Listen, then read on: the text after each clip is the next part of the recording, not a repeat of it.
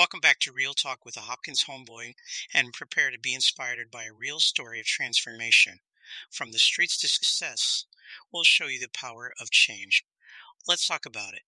Dyjuan Tatro's journey started in one of New York's underprivileged community with limited access to quality education and few opportunities. Just challenging environment led him to join a local gang, resulting in years in prison.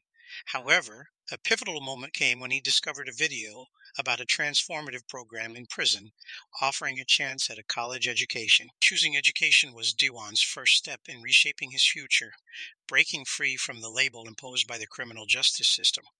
Behind bars, his debate team even defeated Harvard University's debate team in 2015. Today, Dyjuan is a prominent advocate and strategist in legal reform, bridging the gap between policy and practice and working towards positive change in the criminal justice system. If he did it, so can you. All right. That's a wrap for week's episode. I hope you're feeling inspired to embrace personal growth and change in this new year.